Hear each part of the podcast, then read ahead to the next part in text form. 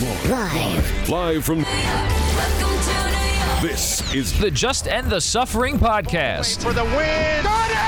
Oh, he broke his ankle. Follow me. Follow me to freedom. Y'all ready for this? Here's your host, Mike Phillips.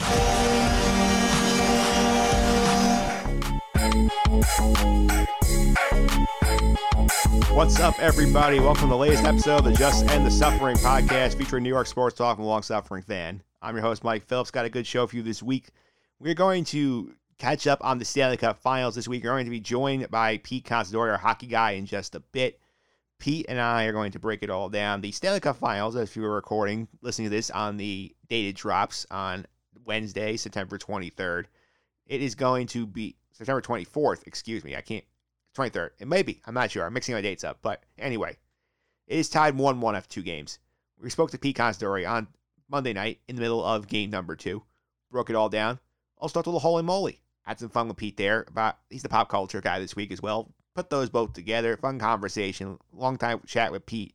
Check that out in a bit. We'll also do our week three NFL picks this week. I'm going to be joined by one of my good friends, Jet fan Kevin Lillis. We have some thoughts on the Jets. We'll make the picks for you. That's coming up as well. Make sure you're locked into the end of the show for a two minute drill this week. My thoughts on the Mets going forward. They're out of the playoffs, not going anywhere, but brighter times ahead. That's all good. But we'll get it all started with our opening tip with my thoughts and a little bit of a table setter here for the state of the playoff race. Three, two, one. Y'all ready for this? The opening tip.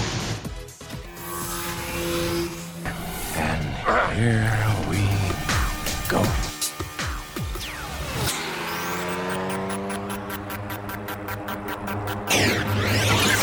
All right, we are back here. Opening tip. MLB playoffs coming up next week. Hard to believe we actually are about to make it through the baseball season somehow, some way. It will take about like five teams getting stopped for COVID at one point or another, but we're getting through.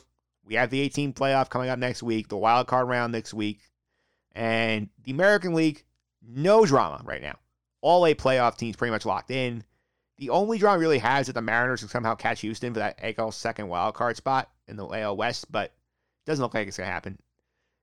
That's not good for the drama wise. They're going in great, but not great for drama. The NL, you have four very good teams. You have the, the uh, Dodgers, of course, my pick to win the World Series this year. You have the Braves in, this, in the East. You have the Cubs in the Central, and of course, you got the Padres, the second team out West. You got the Marlins, obviously. You got we're probably gonna get in, break the postseason drought. Looking about the Phillies, my good shot. The Cardinals, probably the second team in the Central, and some mix of the Brewers, Reds, Giants. We're gonna get that last spot. The Mets are out.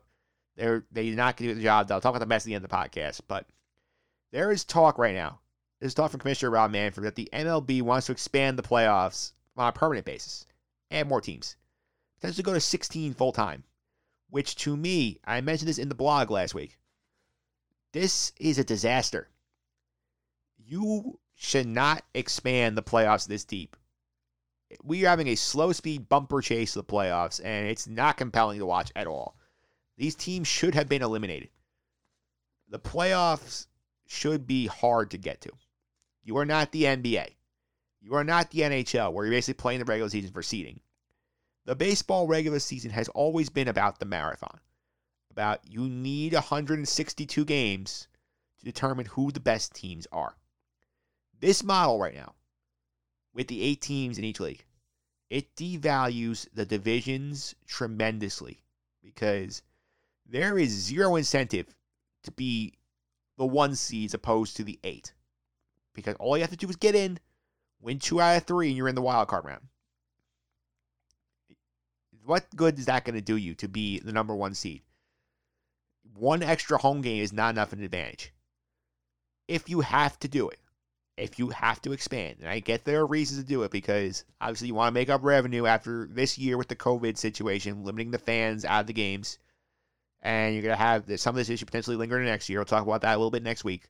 But if you have to expand, I think there's one model that works and that saves the divisions. That is the wild card tournament model. Evan Roberts and WFAN has mentioned this. Jayson Stark has mentioned this on, on occasion on The Athletic, friend of the podcast. But the wild card tournament, the way I like this is your three division winners, they get in, they automatically go to the division series. The four wild cards in each league, the four next teams the next best records, they play a series of elimination games. So four versus seven, five versus six. You could do it in a neutral site if you want. You could do it at home parks. Winners advance to the next day. Winners that game advance to the wild card round, the division series. That makes it much, much better because it's say you're the Yankees this year. You're not winning the American League. You potentially have to start off with the Toronto Blue Jays in one game.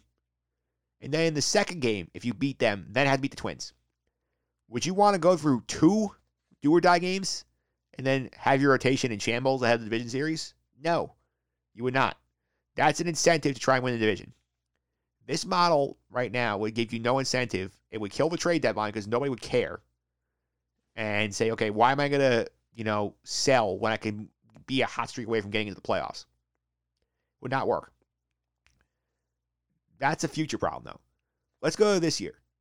A couple of interesting things about the playoffs here. The playoff bubble this year. We have the American League teams going out to California. You have Dodger Stadium and Petco Park out in San Diego hosting playoff grounds. This is after the wild card round, by the way. So the expanded postseason, the series are going to be at home parks. So the one through four seeds in each league will be at home parks. And they will host the lower seeds. Then they go to their bubbles. The National League bubble is down in Texas at global at the Rangers new ballpark and Houston. Theory here is okay, weather controlled, climate controlled. We're to reduce rainouts. We need that because we are not putting off days in the calendar for, for the World Series. You got the, the, the wild card round in one week.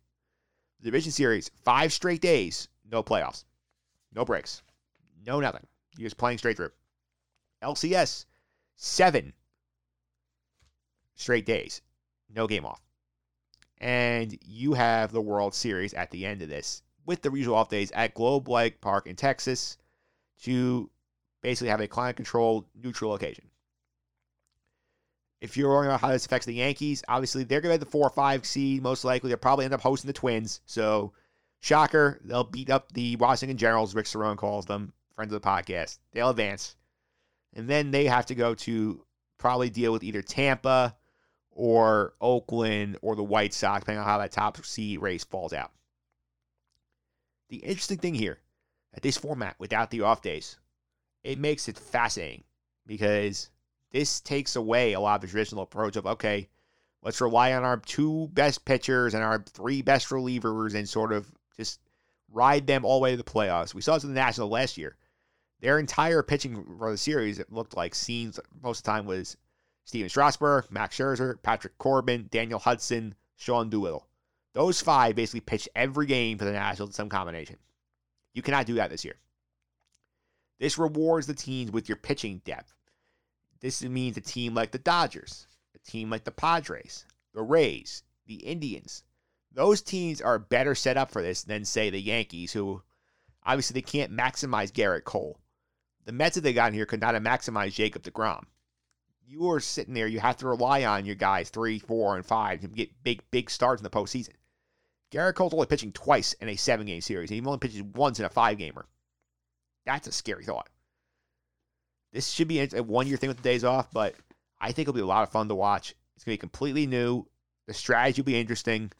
Hopefully, they don't kill the golden goose here and just completely botch this thing going forward. But for one year, why not? Let's see the drama. Let's see where this goes. Hopefully, no outbreaks during the playoffs. But up next, we will go to our hockey chat with Pete Considori right after this. 49 seconds left in the power play. Gurianov takes it in. Perry in back of the goal. To the outside now. In control. Wound out by Hintz for Klingberg. One-timer. Scores! Denis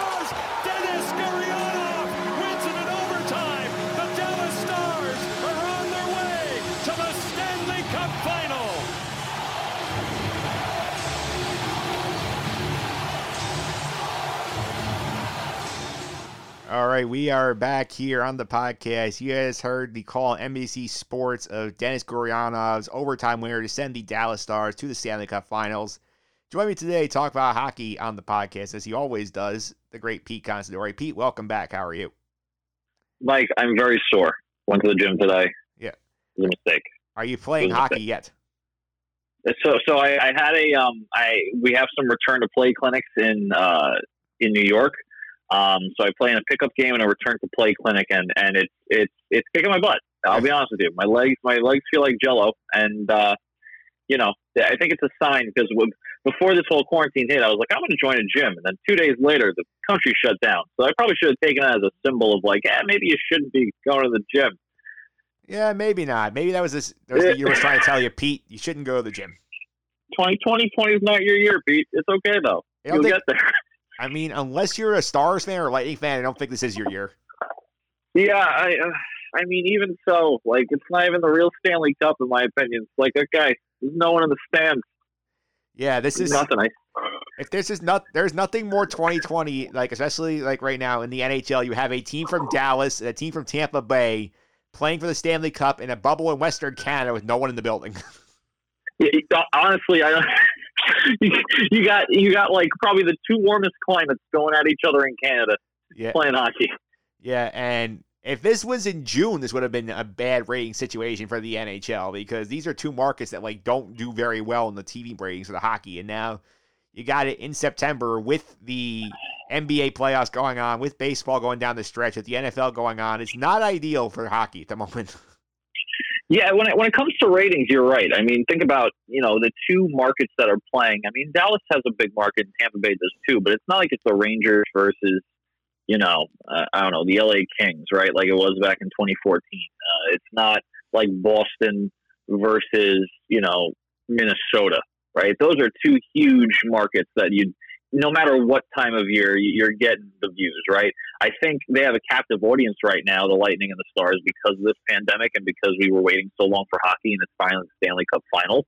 Um, it's just weird that we have the Stanley Cup Finals here with only like a week and a half left of September, when usually we'll be gearing up right now for the next season, right? This is where like camps would start and and October, mid October is when the actual season would start. So this is a very weird time for hockey fans, and I'm sure for the players as well, um, especially the players that haven't played since March. You know, the, the Buffaloes and the New Jersey Devils of the of the hockey league who've been sitting around since this pandemic started. Um, I'll be very interested to see, you know, if we do return to play for the NHL, how they do when we first start. Yeah, because I mean, I'm looking at the NHL's preseason schedule from last year. I was looking at it, and it's pretty crazy. Because I mean, like, we had a game last year on September 23rd, which is two Yeah. days from today, with a neutral site preseason game between Ottawa and Vancouver. And today it's September 21st on day of recording. We're recording in between periods of Game Two of the Stanley Cup Finals, and we are getting the finals on September 23rd. This. This whole thing is weird. Yeah, I mean, I, it's very weird. I, you know, I obviously the whole country and the whole world is dealing with something very weird and very, um, um, very important. Right? Is this pandemic? We have to make sure that this pandemic ends and we can go back to a new normal. Because I don't think we're going back to normal after all this. I mean, precautions are going to be super high. Um, but you know, I, it, I'm, I'm more like even even the guys like even the Dallas Stars and even the Tampa Bay Lightning. Like, what if they decide to start the season up in like November? These guys are going to have what a month rest after dealing with the playoffs and the Stanley Cup final. It's, there's going to be a lot of weird dynamics this coming season. Yeah, for sure. And before we get to the match, I want to give it pour one out for the Islanders here, who did have a hell of a run up in the bubble. They get to the conference finals. They lose in six to the Tampa Bay Lightning. And what's your big takeaway from that the Islanders did up there? I mean, look, you have to give the Islanders credit. As much as I'm not an Islanders fan, I'm a Rangers fan. Um, it, it pains me to say it, but you got to give them credit. Obviously, they they had a hell of a run. Matt Barzal is just is just a, in a league of his own. I mean, he's just you have to look at him and say, you know, if he keeps going the way he's going, he's the next um, big big name in hockey in general, right? I don't want to go as far as saying Sidney Crosby and Connor McDavid, but but he's up there.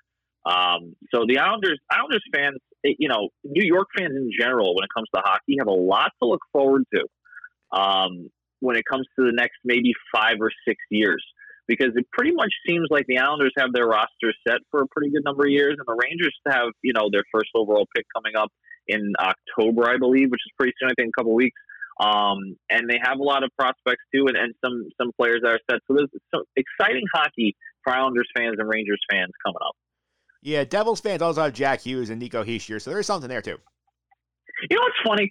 Like, I it's it's no like disrespect to Hischier and Jack Hughes, but like I feel like it's very quiet over there. Like I feel like no one's like, oh, did you see how how good they're playing? Like even though the Devils didn't do well, like they have those guys, they have such a bright future. Like I haven't heard really anyone emphasizing that as much as they're emphasizing like Matt Barzal, um, as much as they're emphasizing other players like Svechnikov in Carolina. So so it's just a very weird dynamic. I don't know if, if like the Devils have become like the back seat to all other tri-state area sports right now, uh, or excuse me, hockey teams right now. But I, I haven't really heard much talk about like, oh, look how bright our future is for the Devils. It just seems like it feels like very doom and gloom right now. Yeah, it does. And also, they've not played since March. So they're kind of the furthest thing from people's minds in terms Right. of hockey. At least the Rangers Right. have a lottery win. Yeah, I mean, look, as much as as much as Steve gave um, uh, Joe all that crap, you know, he he was right. Like if we would have won, we would have faced the the Bruins and God knows who else, and it would have been for nothing. Yeah, it, it, it did work out well. Let's go back to this matchup though, at the Stars and the and the Lightning. Game one, obviously the Stars win. Game two, as we are recording, Tampa Bay is up three one entering the third period. What's your big takeaways from what you've seen these first couple of games? Um, the big takeaway is that we probably have a rivalry on our hands brewing from this. Um, Dallas Stars and Tampa Bay Lightning, mark my words, will be a rivalry throughout seasons to come. Um, it's definitely a more physical game. Tampa Bay's got to stay out of the box, though. Tampa Bay's been in the box, I think, five times this game already, and we're only in the second period. So Dallas has a lot of offensive prowess. Okay, they have, they have Pavelski, they have Seguin, they have Benn, they have Radulov. They have an unexpected prowess, uh, you know, offensive support by uh, uh, Kiviranta. All right, he came out of nowhere with a hat trick, um, either the series before this one or two series before this one. Um, Pavelski had a huge tip um, deflection in front of the crease to get them that that one goal, three one. They got to stay out of the box. This is this is not a time to give Dallas time and space. Yeah, so that's for sure. In terms of the Stars, what we've seen of them so far, I think is their big key to them to success in this series. The key to their success in the series is to, is to capitalize on their power play. I believe before this goal, they were 0 for 3 on the power play. Um, and because Tampa Bay is, is, is playing very recklessly and playing the body a lot, um, they got to capitalize on these power play, uh, these power play um, opportunities. Also, what I've noticed too is that because Tampa Bay is being a lot more physical, there's a lot more pinching going on and more breakaways. Um, so we got to ca- they have to capitalize on that as well big guys have to step up, right? Klingberg is one of the guys who can get a shot in through the point really, really well. He's well known for that. He's got to do that a lot more. Um, you know, Seguin and Benn, Radulov, Pavelski, they all got to produce. Corey Perry's got to get under their skin. All right. Corey Perry's a decent player. I'm not really a big fan of his because of the way he plays, but he is a player that can get under the skin of the Tampa Bay Lightning. So I think if they keep playing with the intensity and speed that they are, and they can themselves stay out of the box, I think that's going to be the key for them to win this series. Yeah, that's definitely interesting to watch with the Stars, especially the power play. They are getting opportunities, not taking advantage. What about the Lightning? What's your big key for them besides obviously staying out of the box would be ideal? Right. So the big key for them is to stop playing the body so much. I know it's a very, very hard, intense game, especially Stanley Cup Finals is, is another animal. Um, I, I believe the Stanley Cup Finals is the best playoff finals um, in Major League sports in the country. Um, just uh, you know, I might be biased because I'm a hockey fan and, I'm, and I play hockey, but it, it is just the amount of of hits and the amount of speed that this game is played at. I just feel like there's no comparison. I think the Tampa Bay Lightning has to get back to the fundamentals of hockey. What I mean by that is you don't have to blindside someone center ice uh, to try to get hit a hit and be like, we're going to wear them down. You have enough off- offensive prowess. Remember, Steven Stamkos has not played. He has not played this entire playoff run. Right, I believe if I'm correct, Yeah. and he's still not back here for Game Two. They don't need Steven Stamkos to score. They have Kucherov. They have Point. They have Hedman. They have McDonagh. They've got Yanni Gourde. They have Maroon, who's a big guy. Like they have so many people that have brought them to this point. They need to be a little more confident, not cocky, but confident in what they have. So for me, I think for Tampa Bay, let's go back to the fundamentals. Let's not pinch as much. Let's not take those bad penalties because some of those penalties that I saw in the second period were almost retaliatory. Okay, someone finished their check from the Dallas Stars. Tampa Bay was in their face trying to get into a fight. Guess what? They go to the box, power play Dallas. So we need to make sure that we're playing. Uh, we, I'm, I'm not a Tampa Bay Lightning fan, but it is Rangers light at this point. Um, Tampa Bay, Tampa Bay needs to take a step back and go, look, we're a good hockey team. We can skate with these guys. All right. Keep the momentum. They say a three goal lead in hockey or in sports is the worst lead to have. So obviously, this is where they were at 3 0. Now it's 3 1. Um, they're about to start the third period. Keep it stupid simple. Keep the fundamentals. Play the point. Play the position. And stay out of the box. Yes, all those are big keys to this thing. One other thing I want to touch on with this series before we get a prediction here is like the schedule is very interesting because due to the fact, obviously, that A, the players I want to get the hell out of Dodge and go home with their families after this is done, and B, because of the players in the calendar where we are and the, and the desire of NBC to avoid the NFL Sunday, we have a back to back between game after with games four and five on Friday and Saturday. What do you think about how that can play into the series? You know, I don't think it's going to play too too much. Um, I think that it it's definitely not an ideal situation for the players, um, but they're all amped up on on adrenaline and everything anyway. Um, they don't have to travel either, right? They've been in this bubble, they've been in this hub city um, for you know, however many months playing these games. Yes, the back to back's not ideal, but it would have been a lot worse if they said, "Hey, we're going to have a back to back. Now you have to travel from Tampa Bay to Dallas or Dallas to Tampa Bay." So I think you'll expect from both teams a maybe slower game um, and maybe a little more pinching where they're not as patient. Um, but I think it's going to be a huge, obviously, a huge uh, uh, difference than if you had, you know, one day off, two days off. Yeah, I think obviously, I think the key is I think what happens in Game Four with that too, because like if they're played as brutal smash them up, like smash them up three overtime game in Game Four, Game Five being like the next day, it might be like you said, might be a little sluggish. Yeah, you might you might see that Game Four. It's Game Four and Five, right? Yes, Friday, Saturday. Yeah, four and five of the back to backs. Right. So you may see in Game Four that they're not going as hard, and then Game Five is a hard fought fought game, or vice versa, or maybe both are really hard fought, and then game six they all look dead, right? I mean, I we don't know how they're going to play. I mean, this is again the Stanley Cup Finals. Everyone's trying to get that cup, trying to get that championship. Um, both teams are hungry for it. Okay, the Dallas Stars, incredible run. They have a lot of momentum. Tampa Bay, they've been in this position before and lost, and they want a cup bad. So I think the desperation on both teams is going to be high. So the compete probably will be high as well. All right, so let's make a pick here before we go on to what we're also doing today. We're also going to do a little bit of pop culture before we go to the NFL picks. We'll do the whole a bit about our favorite show, Holy Moly. So give me your pick. Who you got winning the cup? Let's, let's, let's, uh, we'll, we'll, assume here at the, at the, the Lightning hold on here, and it's a and it's a one one series, and, a, and it becomes and it becomes a five game series. Yep. I think this is a, this is a hot take. I think if Steven Stamkos doesn't come back, the Tampa Bay Lightning win it. I think if Steven Stamkos does come back, the Stars win it. And the reason why I say that is because this Tampa Bay Lightning team has been playing with each other for however many months in this Stanley Cup run. When Steven Stamkos comes into the lineup, someone comes out, and now they say, "Well, Steven Stamkos is on the ice. Let's get the puck to him." If he doesn't perform, then then that kind of messes them up.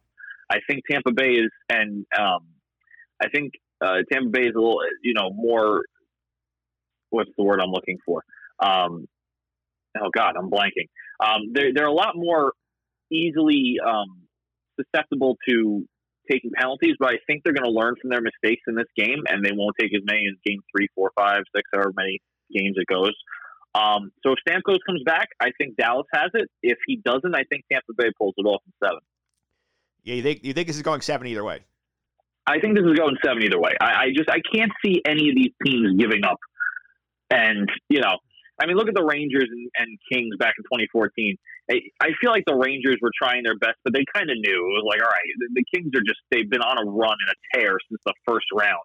There's nothing they can do. I mean, even going to double overtimes, it just it was going to happen. That was a what a four to one series win um, for the Kings. So I, I can't see this game. I, I would be shocked if it was five, but I could definitely see it going at least six or seven. Yeah, I definitely think it's gonna be fascinating to watch this watch this series play out here, and it's gonna be fun. That we all want to talk also one thing before we go into this. I'm gonna talk a little more next week on the podcast about like the winter sports when they come back for the next season. All right, so we have the, mm-hmm. the draft coming up about a week after the finals ends, uh, October 6th, October 7th. We'll see the Rangers draft Alexis Lafreniere. The start of the next season is a little bit TBA. I mean, Gary Bettman, I think the other day at his State of the League press conference said, you know, we're going to try and play 82. We're hoping to play in Yep. December. We don't know yet. We don't know if the Winter Classic is going to be moved. We don't know when we're going to have fans back in the arenas. What do you think the outlook for the league will be about when they start the next season? Well, I think the other thing that we have to worry about on top of what Bettman was saying is if the Canadian border is going to be open. Yeah.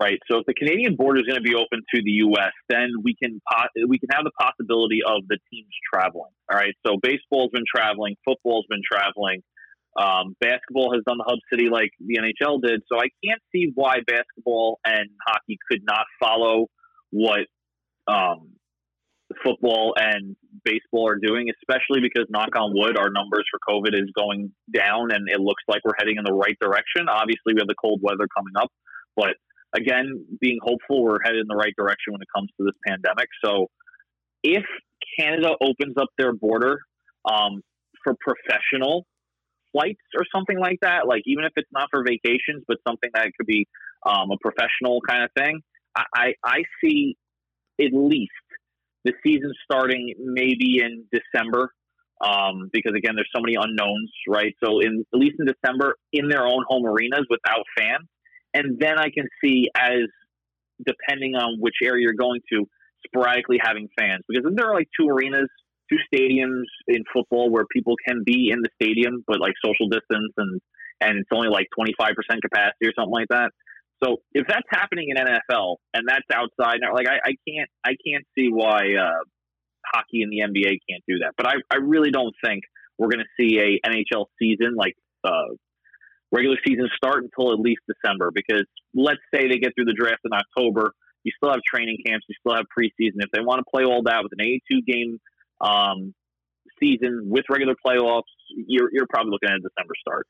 Yeah, I think the things you got up here a great point with the Canadian border, which is like obviously like they did not open it for the Toronto Blue Jays. They had to play their whole season in Buffalo, and like if you're not playing it in the NBA, it's not a big deal. Say okay, we'll relocate the Raptors for a year and we'll put them in the United States to travel. But like, right, there's too many teams in Canada. Yeah, there's too many teams in Canada for you to just be like, nah, we, we can't have them. Where are you going to put them? You know, like it. Yeah, I mean, like you could. I mean, theoretically, you could do some like a hybrid model where you have some divisional play and you have like a Canadian only division. But like, I just think the the inequity. I think they, they may end up waiting longer than we think they will because especially if they want to get fans in the buildings and if these reports on the vaccine are true, it might get it starting to be deployed in like the first quarter, second quarter of 2020. It's like I could see him saying, okay, we'll start with the Winter Classic on January 1st, and then we'll play without fans, and then slowly build into fans. And I think they, they, they don't, I don't think the 82 game season is happening. I don't think they want to be playing into the summer regularly. Well, I'll tell you one thing about the Winter Classic. I feel like the Winter Classic um, is not going to be a thing if they can't have fans. I feel like the Winter Classic, where they get all their revenue from all that, is that hey, you can go and sit and watch a hockey game outdoors. If you have no fans, it's the same thing as this watching on the bubble. Like, what's the point of having it in the stadium, right? Like, I'm not trying to say like I wouldn't like to see that because I love the Winter Classics and I love the outdoor games, but if you think about it, those outdoor games are, are mainly for the fans. Yeah. So I, I can't I can't imagine them doing a winter classic in an outdoor setting with no fans. They may do a winter classic just to say, hey, this is the winter classic. We're gonna make it an event, you know, like almost like a Super Bowl event. We're like, hey, we're gonna have this, this, and this. We'll have a performance, you know, make it a day, have your family over, watch the winter classic. I don't think they do it outside in the stadium though. Yeah, I, I think that makes some sense because I mean we've heard Bettman say too, like okay, Minnesota, like it's going there this year. It's like we'll make it out to Minnesota down the line, like what the NFL did with the draft, where they said okay, we'll give it to Vegas down the road. But like, I mm-hmm. think I think if you want an 82 game season, you have to really compress, which is not ideal for these guys who have to travel and play back to backs and all that. I also think you got to look at it. It's like, hey, like we got to get close back to our regular calendar. Some point, we're going to have to take a hit somewhere. Like this might. Well, I, well, I think the problem is obviously you want to get the revenues back, but like, do you want to be playing the Stanley Cup final in August next year? Well, that's the thing too. H- how do you have the expansion draft, right? If you're playing in the Stanley Cup final, so like, so like for example, if they want to hold the expansion draft for the Seattle Kraken in July when they do the awards, right? I believe it's in July usually, um, or or June, right after the Stanley Cup finals, right? If if you're going to hold it at the same time, what are you going to do? Have this draft and then the players still play under contract for the team that they got drafted from if their team's in the finals? Like, how does that work? Do you have to wait until the finals are over? But then if you wait until the finals are over, that means Seattle's not going to have a roster until like a week before the next season starts if they have to compress it. So it's a very weird time next year. And it's a weird timing um, problem that Bettman has because of the expansion draft. There was no expansion draft this year. And he said, okay, look, we'll, we'll just, again, we'll push it and we'll play an 82 game season. We won't have a bye week. Um, we'll, we'll Skip play more back to backs. It's going to be, yeah, it's going to be, we're not going to have the All Star game this year, or if we do, it'll just be like a couple days and we're not going to drag it out, right? Like, like if he really compressed it, he can probably get the, the, the Stanley Cup final done by the, by early August. He probably could, right? If you do that by early August, you could skip the NHL awards ceremony, right? If you wanted to. If you want to, you can also do it two days after the Stanley Cup finals and just say, look, no hard feelings. You- can't party that much. We have to do the awards, right? This is your job. But then during the awards, you're going to give Seattle their roster in August and then try to start in October. That's not a quick turnaround for Seattle to figure out what they're doing. No, I think the I think the answer is gonna it's gonna have to be a shortened season some way. I know it's tough because you want to get the revenue Yeah. back, but like I think you have to be realistic. I think the NHL least of all can afford to be competing going on TV in the middle of August their playoffs because they don't have the cachet that the NBA does. The NBA's had ratings be down for this whole thing. Well, well, absolutely. Yeah. And and and the shortened season. I'll be honest with you. The the lower market teams are probably going to get hit super hard because of all this, right? Yeah. The Rangers, the Toronto. Uh, I was going to say Raptors. The Toronto Maple Leafs, Boston, Montreal. They'll be fine. All these high market, high grossing market teams, they'll be fine. They could take this hit. But like Florida Panthers, Arizona, hey, Arizona. I mean, yeah, Arizona. I, I mean, you- Win- you were already like, yeah, you were. Well, Win, no, Winnipeg's got a pretty good market though. Like they're not a high market team. Like they're not the New York Rangers or the Toronto Maple Leafs in, in, in terms of grossing money. But like when it comes to Canadian teams, you you get a packed house every game. It's not like Florida Panthers where you see half the stadium is just empty, not even during a pandemic. Hurricanes. So the, the Carolina Hurricanes, though, I think they're getting a little bit better when it comes to that. But yes, you are correct. Yeah. But but those are the teams that are going to take the hit. Those are the teams that, God forbid, may have to relocate in six years because they couldn't come back from that hit. Yeah, it's all stuff we can discuss. Uh, we'll discuss it on the podcast next week. Our legal guy Phil Freya is coming back on to talk about these winter sports and also college basketball coming back. But let's get to our holy moly bit here because you and I love this show. The season just ended. What was your thought on the playoff finale here, where they had they brought everybody back? They brought their twelve winners back. and ends up with the White Buffalo Tanner Beard winning the two hundred fifty thousand dollars. So so here's my thing. First of all, I had a little problem with Tanner Beard winning. Yeah, He got into the finals because the guy who got into the finals got hurt or something, yeah, the guy. and I'm really not sure what happened. I did read But about the guy that. who, yeah, the guy who won to go to the finals of the episode, not the finals of the whole thing, couldn't continue for some reason. So they put in Tanner Beard, Yeah. who was the guy he beat. Fine, he wins that final. Now he wins 250k. No hard feelings. I don't think that was very fair because this guy shouldn't even been in that position. That's number one. But I digress with that. Number two, I actually really enjoyed it. I actually enjoyed the format that they did. Single, like you know, this limit, single hole elimination thing, up until you have four people left, and then you play that hole. Which I'm going to be honest with you, I thought it was going to be so much more grandiose, and it wasn't. It was, and and the way they played it off was hysterical. Yeah. Joe Tessitore Robert was like, "This is gonna, we're gonna Uh, finally reveal the the last hole." Actually, hold hold it hold that thought for one second because I do want to point out you did correctly call an aspect of this hole the last time you were on the podcast. I want to play that back here, and then we'll we'll set up this hole for you. So this is Pete talking back in Ju- in July about Holy Moly, and him pointing out something about the to- the tomb of Nefertiti, Steph Curry's secret hole on Holy Moly. we actually caught a glimpse of it last episode. Yeah. And I don't know if anyone caught that, if anyone's keeping up with Holy Moly, but during like the intro or the, the, the welcome back kind of sizzle reels that they put together to like tell you what's going on, you know, what you missed from the commercial, you actually see two pyramids spinning on a hole that you've never seen before, like in a corner really quickly. Yeah. So I think they kind of flashed that hole a little bit. So I wonder, hopefully it's more advanced than just a couple spinning pyramids. But uh, but it kind of looks like they kind of just like gave a little hint as to what it looks like. So so that that's a little Easter egg for you. Nailed it. That's all it was. I'm so mad. I was so mad. It was just a spinny thing with three pyramids, and the guy's like, "Okay, shoot it. Let's let's let's see if it if it goes."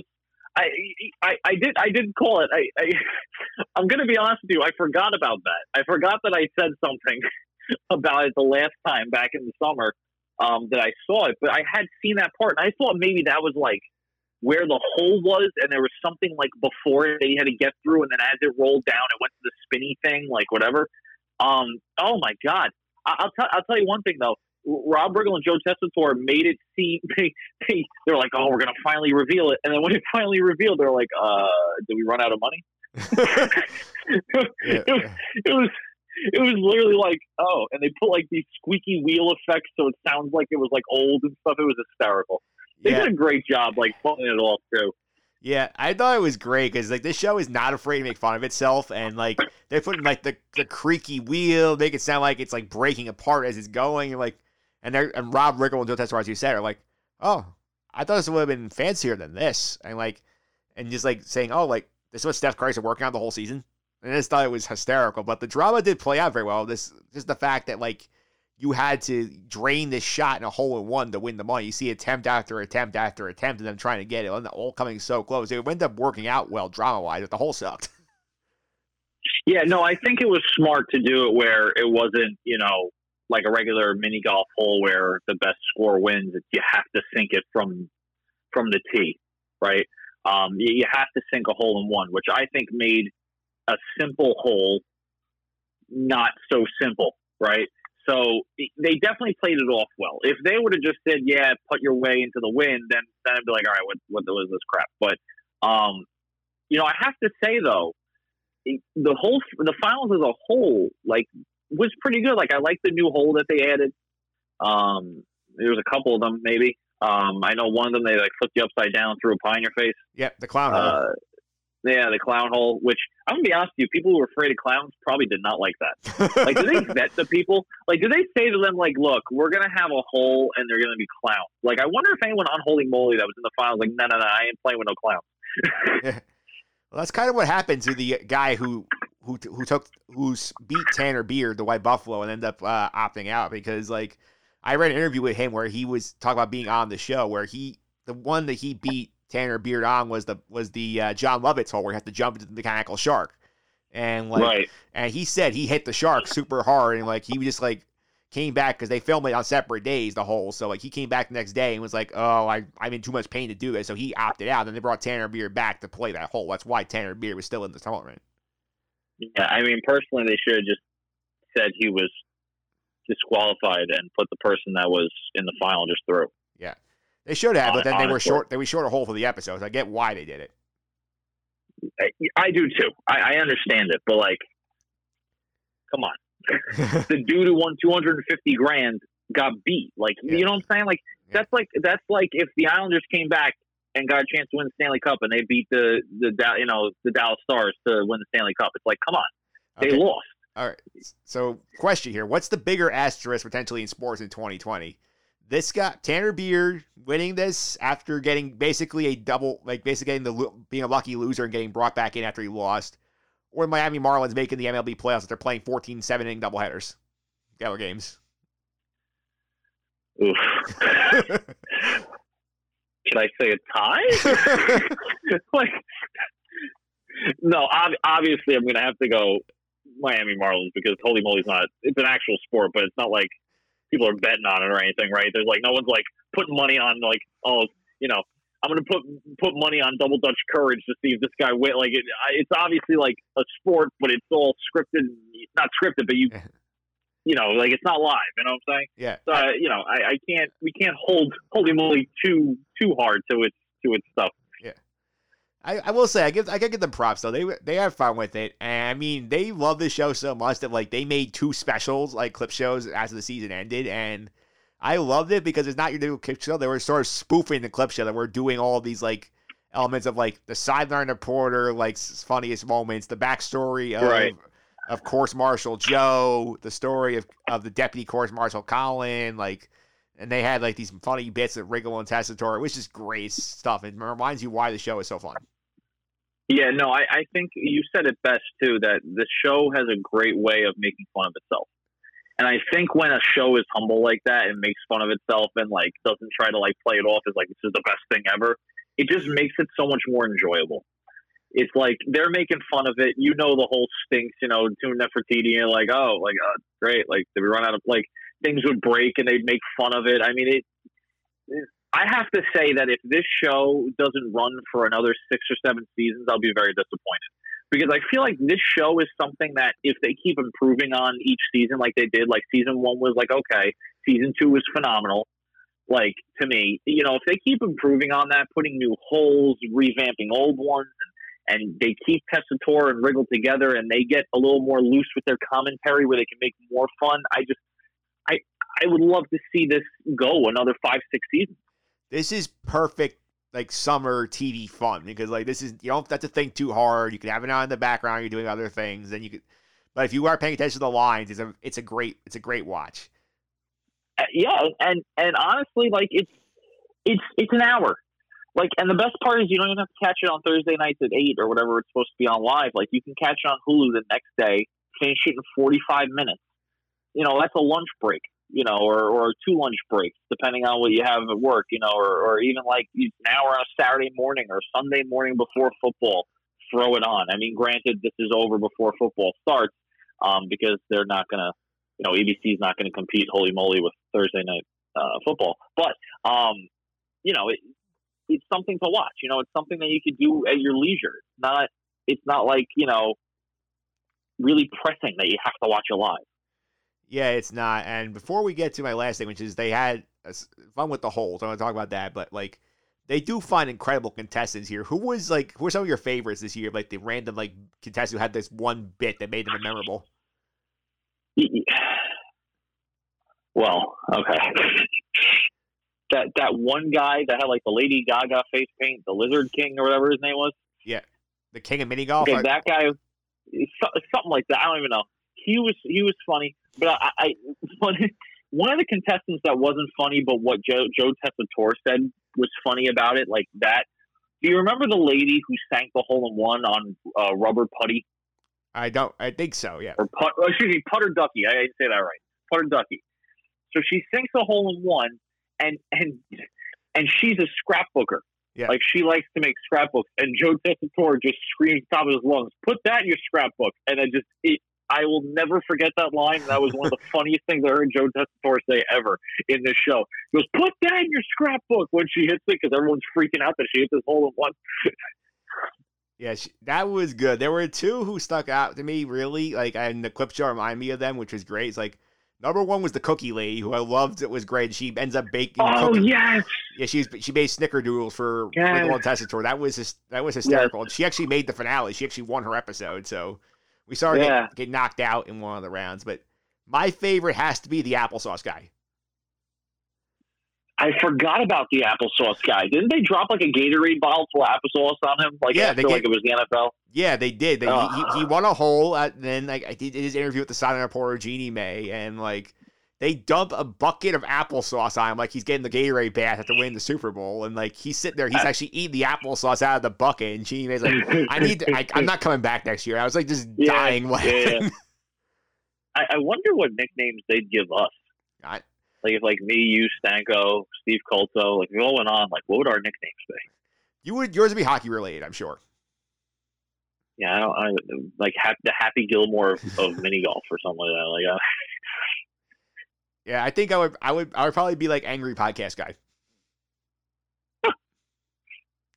I, I, I don't even I don't even know. Like I, I trying I'm trying to think what like yours would be. It would be like just just like the the angry mini golfer. I don't Yeah. know, like the the angry New York sports team mini golfer. Yeah. I don't know. But I would I would talk. That's that's something you could talk about off the air. We'll figure that out the air. But like the last thing here is obviously they. I don't know if you saw the second special or not, but they did have apparently had a fan vote where they ranked all 25 holes from the two seasons from top to bottom. right. Steph Curry's Tomb of Nefertiti was ranked second to last, by the way. Yeah. Well, if if uh, if what's his name wasn't so crappy, um, the the Creek one. Yeah, I think that one. Yeah, the, yeah, Beaver Creek was dead last. The top. Beaver Creek. Yeah, the top. Did you happen to see the top ten? I, I did. Yeah. So I just I can't. I, I remember the top two, but I can't remember the rest. Okay, so I'll have the list here. Number 10 is Caddy Smack, Steph Curry against the Rob Riggle robot from season one. Yeah, Number, that was pretty good. yeah, number nine, Dutch Curry's the original edition without the extra blade. Right. Number eight was Mount Holy Moly, the basically the, the season one like final hole. That was fun.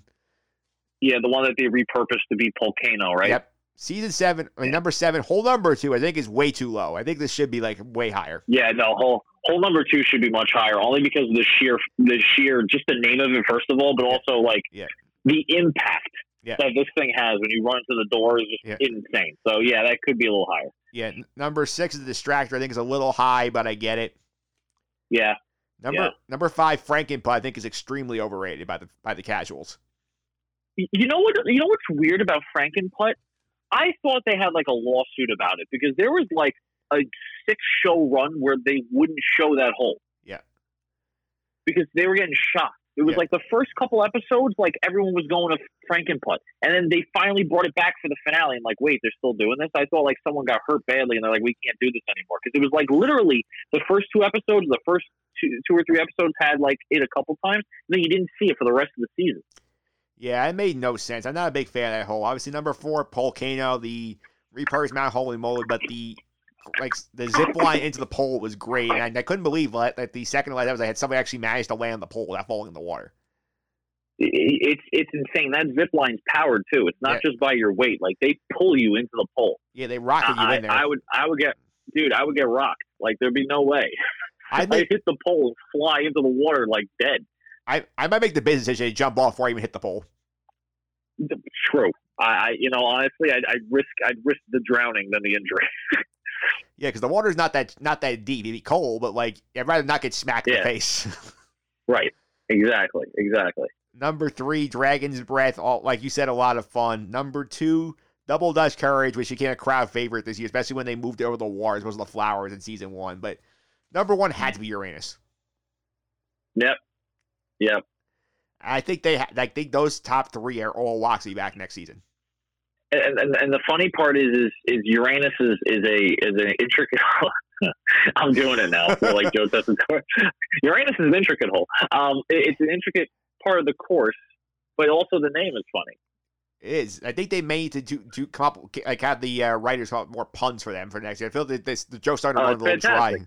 They're starting to run a little Rob dry at the- at the end though. Yeah, but yeah, but Rob Rob Riggle would like add stuff. Like there was one point the ball got stuck in the channel, and he goes, "Can someone stick their hand up Uranus and try to get the ball?" It's perfect. It, it was perfect. They got to keep that. They gotta keep that. They gotta also keep like adding like more side characters to this show next season. That also is a lot of fun.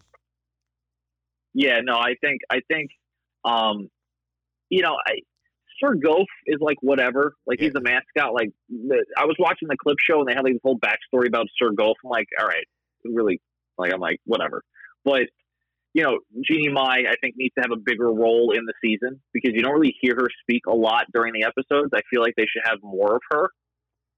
Yeah. Um, and I think that Joe Tessitore and Rob Riggle, they should let the leash off a little bit looser for them and let them really make fun of these holes and have a good time. You know, make fun of the people because I think that'll make it ten times better. Yeah, I think I think that'll be a lot of fun seeing how they play this going forward. There's gonna be a season three, and I will. I think the key to season three is obviously I think get some new holes in there. I like give Rob Riggle his little like Epcot model of all the holes again. That was a lot of fun. I did enjoy that. Yep. And I think Yep. you, you got. I think obviously keep your casting going, but like the thing is like just let. I think the way to describe it best is like if you're a wrestling fan, it's kind of got like that wrestling storytelling element to it, where you got these little things that just like make it better, like Yeah. No, you're right. Every every character has their own like little quirks. has their own thing to them. Yeah, which I think which I think is good. It ha they have their own storyline, their own nicknames, um, what they're playing for, you know. And I think I think they should really for next season they should learn and put the money. Now that they have all these holes made, they can take the budget, make a couple new holes to get rid of like Beaver Creek and like Buns and wieners. I don't know, like yeah, buns and wieners. Um, you know, those those two are probably can go. Like you can switch them up. But now you have all the holes. Like make a really good fit final hole. Like Yeah. something that the like the whole hour is them playing this final hole. Yeah, yeah, I think that would be that would be a good a good change. I think that would be fun, and we need Steve Guttenberg back, Rick, destroying destroying divers again. Yes, no, that that I think I think Guttenberg was an excellent. All right, Pete. Thanks for all the time. I really appreciate it. Before I let you go, can people find you on social media? and Keep up with your hockey hot takes. Yeah, no, find me on Twitter at PJ Considori29. Um, usually retweeting a lot of stuff over there, and and uh, the occasional the occasional reply on someone's uh, tweet to like start a little discussion. But uh, yeah, I gotta get better with Twitter. I'll be honest with you, I gotta get a little better. Yeah, Twitter's not it's not easy to manage those Twitter, Twitter streets. Yeah, no, I got I gotta I just gotta I gotta like put my opinions out there a little bit more. I think the people would appreciate it. All right, well, keep an eye on that, but Pete. Thanks again. I really appreciate it. Thanks, Mike. All right, up next, we do NFL picks week number three. My bud- buddy Kevin Lillis is going to be joining me in just a minute. We're also got some fun taking apart the Jets right after this. Show me the money.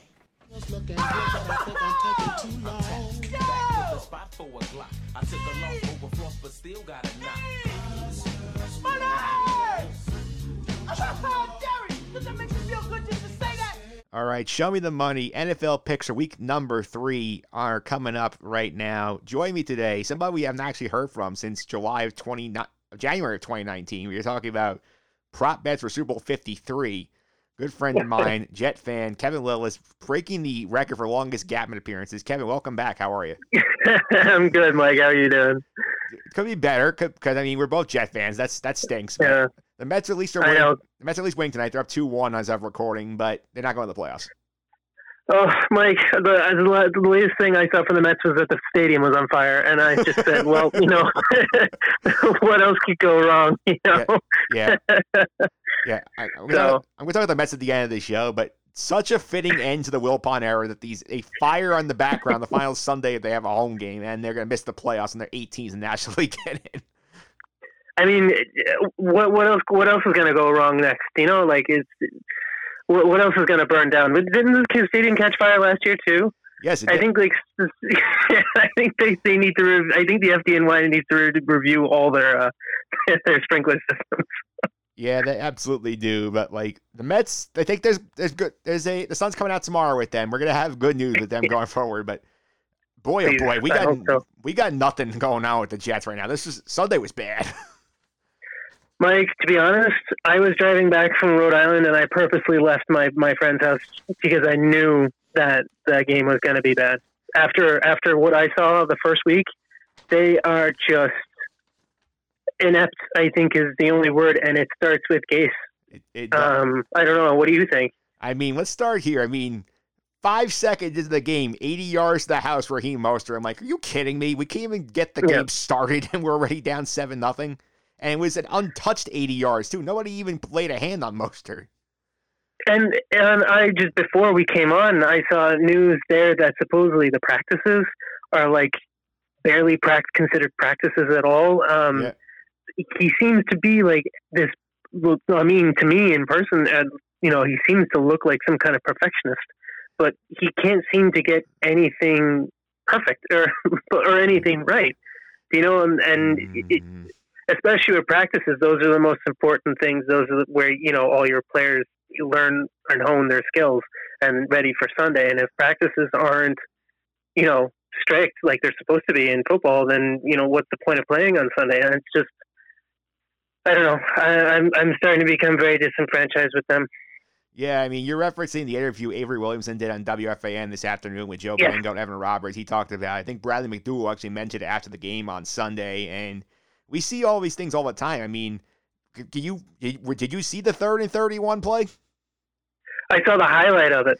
I was I just couldn't believe it. Third and 31, they run a give up draw and get 55 yards. What is this? Yeah. I mean, come But on. also, like, third and 18, like, he doesn't realize that deep balls have two chances of success. Like, with a catch or a penalty, even if it's intercepted, it just usually acts as a good punt. Like, he just seems to treat third and anything like it's six, like it's six, it's third and 18. Like, I don't, I don't understand it. He's just like, It- I, I don't know. And, and, and, you know, the, the, the, owners, something has to be done with this because yeah. the Johnsons are just driving this team into the ground. Yeah, I mean, you saw you hit one of my notes there. I said third and 18, they run those get up draws all the time. Yeah. Yeah, I can't stand it. I just immediately thought of our friend Anthony Calby screaming at the TV. Oh my god. This is a family Super fan. I wanted to bring him on, but this this podcast needs to stay a little family friendly. So otherwise, there'd be too many like expletives coming in here. But Oh yeah, yeah. I mean, somebody who's watched this offense for about like let's say 18 games now, Adam Gase, like, isn't this 90 percent like wide receiver screens and runs right into the A gap? Isn't that the entire offense?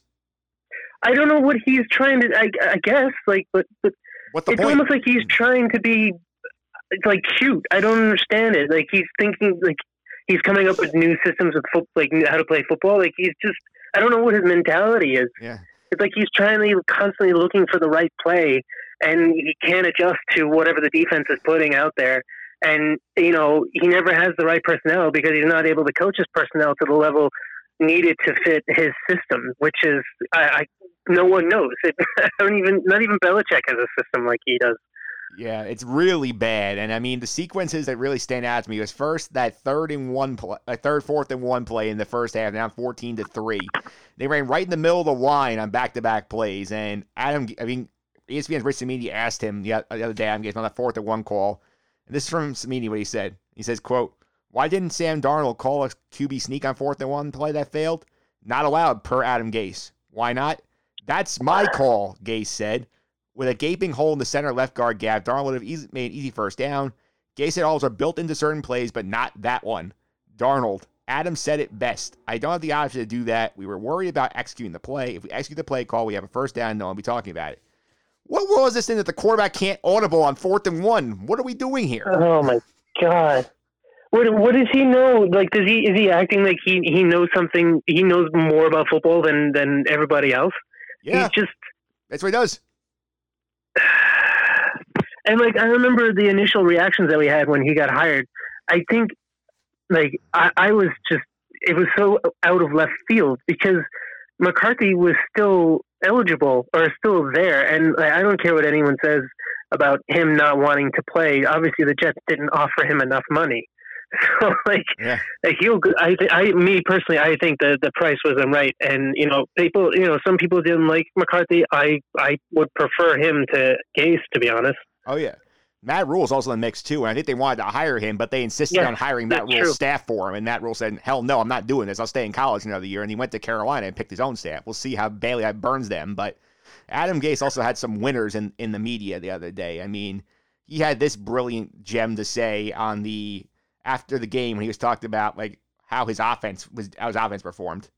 This is a year plus of you guys struggling to be able to move the ball on offense. Like We were, what, we were we were moving the ball early. We moved the ball. We got to finish in the red zone. so is this like a successful day for you on offense? No, we moved the ball at the beginning of the game. Then we had some injury issues. We were down to two wide receivers. Let me get this straight. In the game when the 49ers had 9 starters out of the game, we're blaming injuries on the Jets. Come on.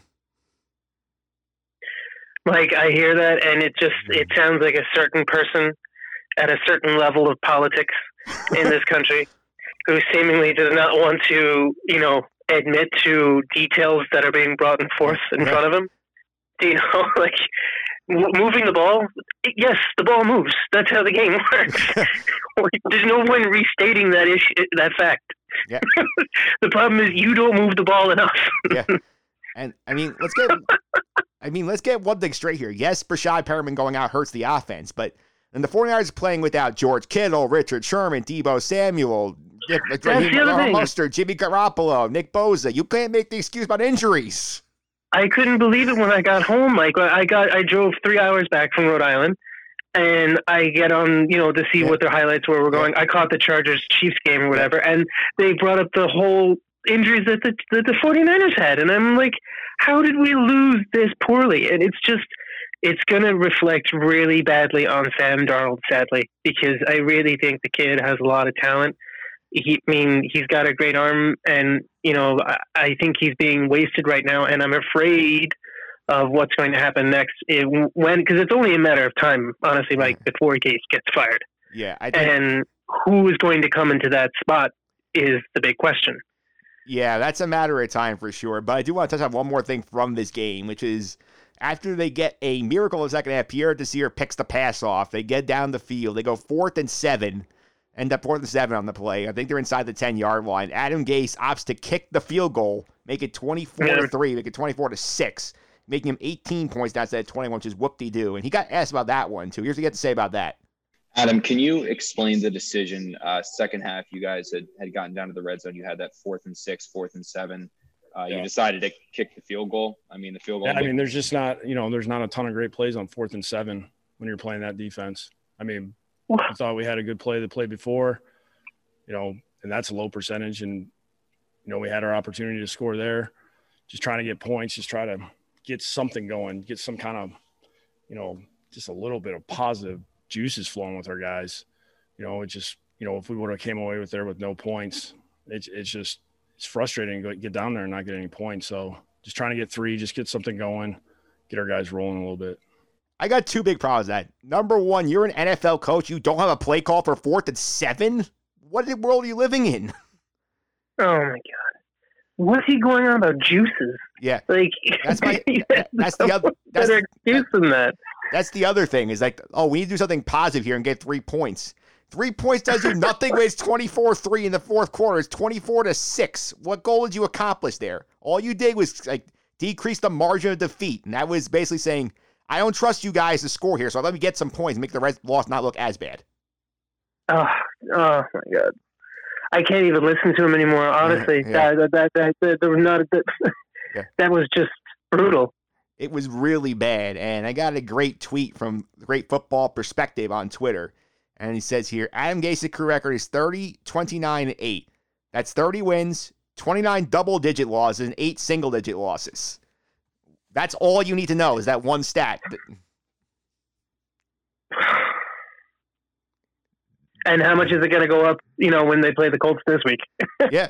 I mean, what are we going to do? I'm, I don't even think I'm going to watch on Sunday either. I'm just like, Why? I mean, why? I'm Why so- would? Why would uh, you? Seahawks Cowboys at the same time. You could have to watch actual football Yeah. being played as opposed to whatever Adam Ex- Gates is trying to do. have a great game. Yeah. With that, Yeah. we got a bunch of great games coming up this weekend. Actually, Yeah, you got the Seahawks Cowboys this weekend. You got Packers Saints Sunday night. Chiefs Ravens game of the year on Monday night. Why would you oh watch yeah, the that'd be Jets? great. Why would you watch the You- Jets? isn't even- yeah, You have no reason to. Just as like I don't watch the Mets anymore. Yeah. I'm, I'm waiting. I'm, I'm waiting for MetLife to catch fire. yeah, but like this is the thing that's worrying if you was a Jet fan because the owner Christopher Johnson like really was running the press week one saying like I have faith in Gase. It can't get worse from week one to week two. It got worse. Yeah. And like I don't know, I don't know what you need to see because I don't know about you. Obviously they're going to lose this week. They are big underdogs. I mean, they're almost the Colts are almost minus five and a half, hundred on the ten and a half, and they're almost minus five hundred on the Oh. money line, which is like unheard of in an NFL game. Jesus. Maybe to, I'll watch it for the for Yeah. the for the comedy. Maybe Yeah. it might be funny. yeah, you have to bet five hundred dollars to win hundred dollars on the Colts. That's like obscene. Well, you know what? Someone once told me it's not a bad way of betting because it's guaranteed money. It pretty much is guaranteed money, and like let's let's look at it this way with the Jets. Like if you look at their schedule, they have the short week after this game when they lose, and they're going to play Denver at home. Denver's going to flying east on three day uh, for the three days rest with Jeff Driskel at quarterback. If they do not win that football game, that team's going like 0 9 because they are not beating the Chiefs, they're not beating the the Cardinals, they're not beating the the uh, Chargers, the Patriots are in. They're not winning another game for a while. uh, Mike, I saw that Blake Bortles is interviewing in Denver, and I wouldn't be surprised if he played on Thursday. He would still beat the Jets. That's how bad they are. Yeah, the Jets are not good. And then the thing you worry about is something you mentioned before. It's like if this ends up going the way I think it's going to go, which is like say two and fourteen at best, Gase is out the door, and then you sitting there at one, are you gonna end up giving up on Sam Darnold with a new coach who was not wed to this guy and the GM who didn't draft him? So are are you officially going into uh, Gase watch? Like when you know what week will he will he, he be let go? I think the buy is the one I would look for because they have a buy week eleven. If, they're, Mm. if they're one and nine, I think he's gone. For sure. And you got Gregg Williams. and then who do you think? Oh, don't say that. I, I'm not a big fan of Gregg Williams. I, I think- mean, the, the, how undisciplined our team is. It's, uh, I think a uh, lot of it stems from him. I think I said he's the interim guy, but then you have to worry about whoever you bring in next year. They're gonna look at it and say, "Boy, I have number one. I have extra picks, so I just take Trevor Lawrence and reset the clock, and then I have to dump Sam Darnold because my my Adam Gase ruined him." I'm like, I didn't get your opinion on Douglas. What do you think of him as a GM so far? Douglas, I need to see more because like the line looks better for sure, but like he was not aggressive enough at receiver. The secondary still has issues. Like it's gonna take Yeah. time because Mike Maccagnan was such a dumpster fire as the GM that like he just really put this team Yeah. in such a hole that like Douglas needs time to fix it. And I can see the appeal of like, okay, we'll get Trevor Lawrence next year and reset the clock here and give ourselves like time to build around the rookie on the rookie contract. Because Sam only has two years left cheap before you have to pay him, Yeah. which is not what you yeah. should have had to I do. think Now you we'll should have to give him some time. Yeah, you can't, which is something that you shouldn't have to do. You shouldn't be wasting number three picks because your owner uh, hires incompetent coaches. Yeah. Yeah. I agree. Yeah, but that's enough of the Jets. We'll go. We'll go to the picks. Is the reason why you're here. So yeah, because I'm so lucky, right? yeah, yeah, Or me and my, you know, my Super Bowl picks anyway Yeah. are lucky. yeah, know about anything else. yeah. Anyway, Charlie Borges was here for Team Challengers last week. He went two and one on the week. He had the Bengals getting the five and a half in Cleveland against the Browns. They won by they they lost by five, so he covered. He had the Packers laying five and a half against the Lions. They came back to blow them out, so that worked out for him. He had the Vikings plus three in Indianapolis against the Colts. That one did not go so well. but still a two and one week for Charlie. Dude, well, you know, uh, let's see how let's see how well I do then. Yeah. I on the end, I had a pretty good week. I did go three and oh. Yeah. And you had a pretty good fantasy week, didn't you? No, I lost in fantasy. Don't remind me. Oh, I thought you won. Nope. yeah, I had the Giants getting six points in Chicago. They they lost by seven. They lost. They lost. They covered the number, so I was happy about that. I had the Dolphins plus five and a half in Buff again at home against Buffalo. They won that game. And I had the Ravens laying the seven. They blew the Texans out. So perfect three and zero week in week number two for me, which I was happy because week two I think is the hardest week in the league to bet. Pretty good though. And uh, say for yourself, three and oh. zero. Yeah. On the year, Team Challengers is five and one. I'm five and one, so we are both off to hot starts. So we're gonna see how this goes in week number three. Kevin, you're up with your picks. Where are you going with pick number one? Pick number one is going to be the big game that I'm really looking forward to. It's the Monday night game, Chiefs Ravens. Um, I have a feeling Lamar Jackson is still a little bit ticked off from picking getting picked last in the first round of the draft, but you know I think this kid could be some, become something special. But I'm afraid Patrick Mahomes and the Chiefs, they they they're you know I think what is it three and a half Yep. on it on the on the Ravens. I believe so. Um, I'm gonna I'm gonna go with the Chiefs on this game because I I think the the Chiefs they are they are still the team to beat this year. They are a brilliant team. That game's a lot of fun to watch. I mean, I would stay away. They really from, are. I would stay away from it just because the number I feel like is so spot on. But like, if you're getting Patrick Mahomes as an underdog, it's hard to argue that because you're not getting that very often. Yeah. hmm Where are you going with? I pick- love the kid too. Yeah, where are you going with pick number Uh, two? Number two, I'm going with the Steelers. Um, I know a lot of people aren't a big fan of Big Ben. I kind of like him. Um, but they're, you know they're doing. They I've watched their past two games. They seem to be pretty good. Um, Roethlisberger and James Conner are back together. Um, but you know the Texans. I don't know if you know, their defense could stand up to the Big Ben. And you can't always forget. Everyone always forgets uh, Juju Smith-Schuster. I mean, he's just as da- just as dangerous. Yeah, Um, number of that was minus four, so- right? yeah. All right, so I agree with that pick. That was one I would have gone with if you didn't go there because I write a column every week on Fansided about the five best bets of the week. I have the Steelers number one because the Texans did not look good either of the two games. I get they were playing the Chiefs and the Ravens, but they were awful in both of those football games. And Pittsburgh is a very good Yeah. defense. Pittsburgh can run the football. Pittsburgh can do pretty much any, whatever they want here. They're at home. Give me that Steelers at four points. I think it's a bargain. Good job, Kevin. Yeah, that's what I'm going with with pick two, and then my last is the Vikings over the Titans, Plus two and a half. and it's uh, like I don't know. I, I have a soft spot for the Vikings, Yeah. and I don't think the Titans are that good.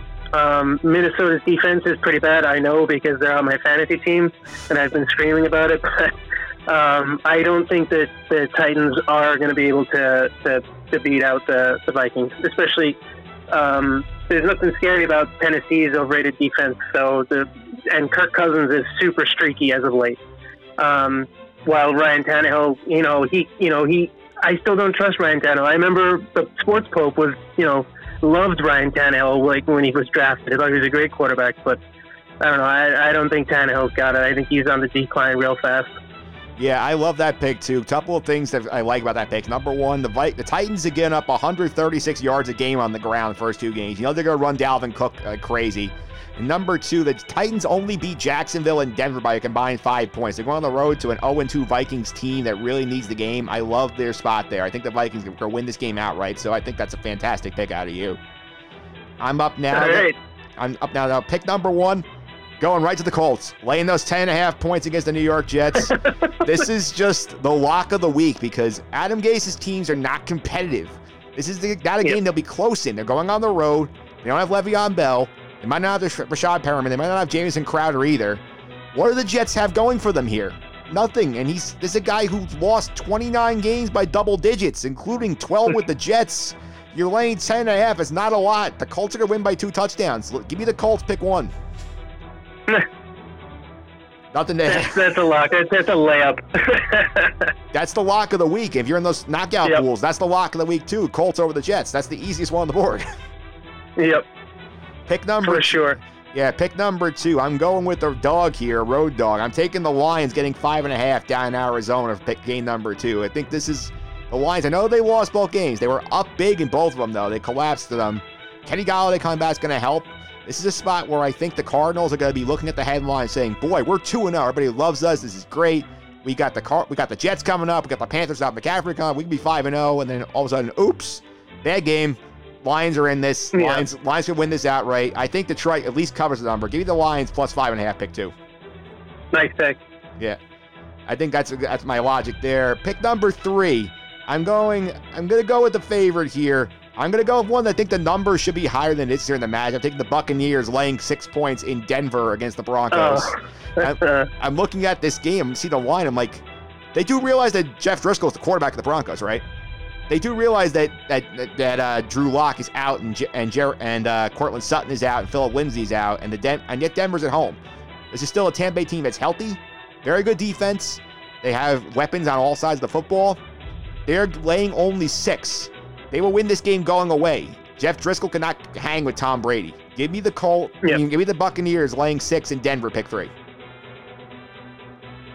Three solid picks, Mike. I mean, one of them is you know a lock, but the other two I really like. Yeah. All right. To, to reset the picks of the week, Kevin is going with the Chiefs getting three and a half in the big game on Monday night against the Baltimore Ravens. The Steelers laying four at home against the Houston Texans. The Minnesota Vikings plus two and a half at home against the Tennessee Titans. I am getting the laying the Colts the ten and a half points against the New York Jets. Detroit Lions getting five and a half in Arizona against the Cardinals, and the Tampa Bay Buccaneers laying six in Denver week number three. Those are your picks on showing the money. Next week in this spot, our good buddy Will Smith coming on here talking about his Dallas Cowboys after they played the Seahawks. So that'll be some fun. I love Will. Tell Will I said hello. I absolutely will. Kevin, thanks for all the time. I really appreciate it. Before I let you go, any, any social media plugs you want to give out? Uh, just castrophoto.com is my Instagram page. Just doing, you know, astrophotography shots that I've been doing, trying to get out. You know, Iceland last year, saw the solar eclipse the year before. You know, trying to catch a, uh, you know, a few of the astrological things, keep myself, create, you know, my mind off of the whole pandemic. All right, check out Castro Photo on, on Twitter, Kev on Instagram. Kev, thanks again. I really appreciate it. Appreciate it, Mike. Good luck, bud. All right, up next, we're going to go to the two minutes. We're going to talk about the Mets right after this. The two minute drill.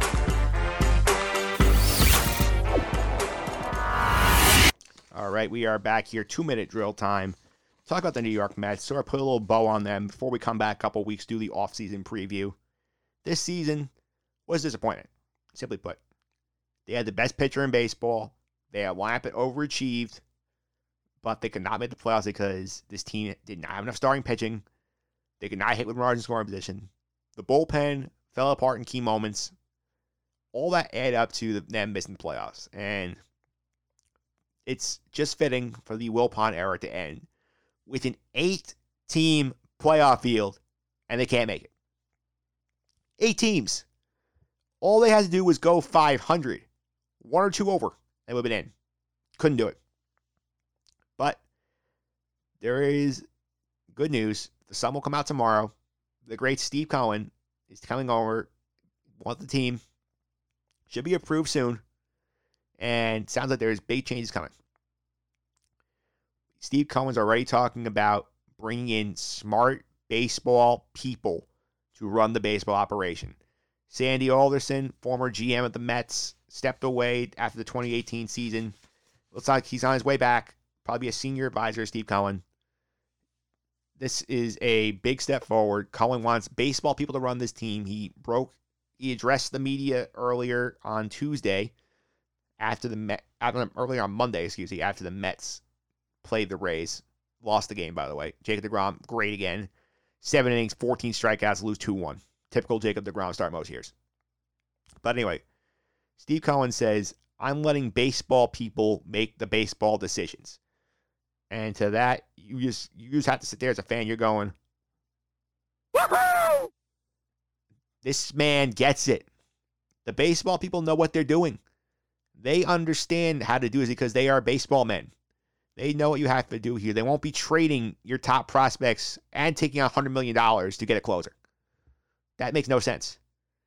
They will not be trading every depth guy you have in the minor leagues for marginal upgrades on the on the major league roster. This is something that's very good. And you read between the lines of his comments, that's not good for Brodie Van Wagenen. Brodie Van Wagenen is on hot water. It sounds like he's on his way out the door. I mean, would you have been nice for him to actually not operate with Jeff Wilpon basically being the GM and having Brodie be a puppet? Sure, but it's not how it happened. He's on his way out the door, most likely. Jeff Wilpon out the door. And Met fans, you dodged a bullet with A Rod not getting this team because A Rod basically, according to Jon Heyman, would have kept Jeff Wilpon in charge. Nothing would have changed for you. Nothing. And now Steve Cohen is here. You have baseball people, you have analytics staff built up, and the possibilities are endless because Mark Riga, the athletic, has pointed out they are the unluckiest team in baseball this year. Their Fangraphs record says they should be well above 500. But they are below 500. Again, that's a lot of that's due to poor luck with the runner in scoring position, bad like luck with the batting average on balls in play, bad clutch performances, running into outs on the bases. A lot of these things are correctable. And you get regression of the mean with the runners in scoring position, and you get better fundamentals being taught next season. I think it's a lot of it. It's going to be a very good year being a Met fan because you have a very good offensive core. Most of your offensive lineup is set. The pitching is the key to this team. You have Jacob DeGrom. He's great. But you need guys behind him. Steven Matz has regressed. You cannot count on him. Seth Lugo should be in the bullpen. He should not be in the rotation next year. I mean, David Peterson has been good. That's a positive. You can count on him next year. But you still need three more guys. You need to go get a big arm. Whereas Trevor Bauer, whereas resigning Marcus Stroman, who's opt out, really was the beginning of the end for this season. You need to get multiple starting pitchers in here. You need to work on your bullpen. You have to hope that Edwin Diaz's strong finish to 2020 carries forward. You're stuck with Jeurys Familia. You're stuck with Betances. He's probably going to opt in. Hope they bounce back. Shuffle out some arms around them. Extend Michael Conforto. That's the next big priority for Steve Cohen as soon as he gets here because this guy's been a breakout star this year. He's been a guy who hitting the ball all over the field. He can hit 330, hit for power, be a good defensive right fielder. This guy should stay long term. And the first thing I would do if I'm Steve Cohen is sign Michael Conforto a contract extension. Take care of that right now. Find a center fielder. You also got to do that because Brandon Nimmo cannot be playing center field every day. You cannot let him do that. He's fine in the corner, but you need him to be in the corner and get a real center fielder. The catcher position. Very interesting because Wilson Ramos, you're not going to pick up his option. You're not picking up Robin Chirinos' option. Tomas Nido's a good backup, but you need a starter. And there is one guy in the market who can do that for you in JT Realmuto. Brodie Van Wagen tried the game a few years ago. Didn't want to part of the prospects. Now it will just cost money. And that's one thing Steve Kunk make a splash right away and say, bring me a catcher. Here's a guy who can start every day on this team, hit in the middle of the order, right-handed hitter, give you some pop, give you some speed, give you great defense. The pieces are there for the Mets to turn things around very quickly. And it's very exciting. You could have next year the Mets going into the postseason. It will be a lot of fun. I think I'm going to be bold with this. I think within five years, this team wins a ring with Steve Cohen as the owner. That's incredible. Five years. One difference the owner will make, and it is massive. I cannot wait to see it happen. And with that, I'm going to wrap this week's show. I want to thank my guest, Pete Considori, for spending a lot of time talking hockey and holy moly, and the great Kevin Lillis doing NFL picks week number three. If you want more stuff on my podcast, like I mentioned at the top of the show, you can check out my blog post on MLB's expanded postseason long term, how why I think it's a bad idea. Check out the blog, justendthesuffering.wordpress.com. Go subscribe to this podcast on iTunes, Google Play, TuneIn, Stitcher, and Spotify, and new Amazon Podcasts. We are now on Amazon Podcast as well. To search for Just End the Suffering there and on any of those other platforms to find all our old episodes there. Give your feedback and star ratings as well. Help make this podcast even better going forward. Also follow me on Twitter at mphillips331. That's M-P-H-I-L-I-P-S 331. Follow me there. Keep the conversation going. And that's it for this week. Coming up next week, we got the NBA Finals talk, more NFL picks, a look at the future of the winter sports, and more. Until then, I'll be a better week than the Jets fans.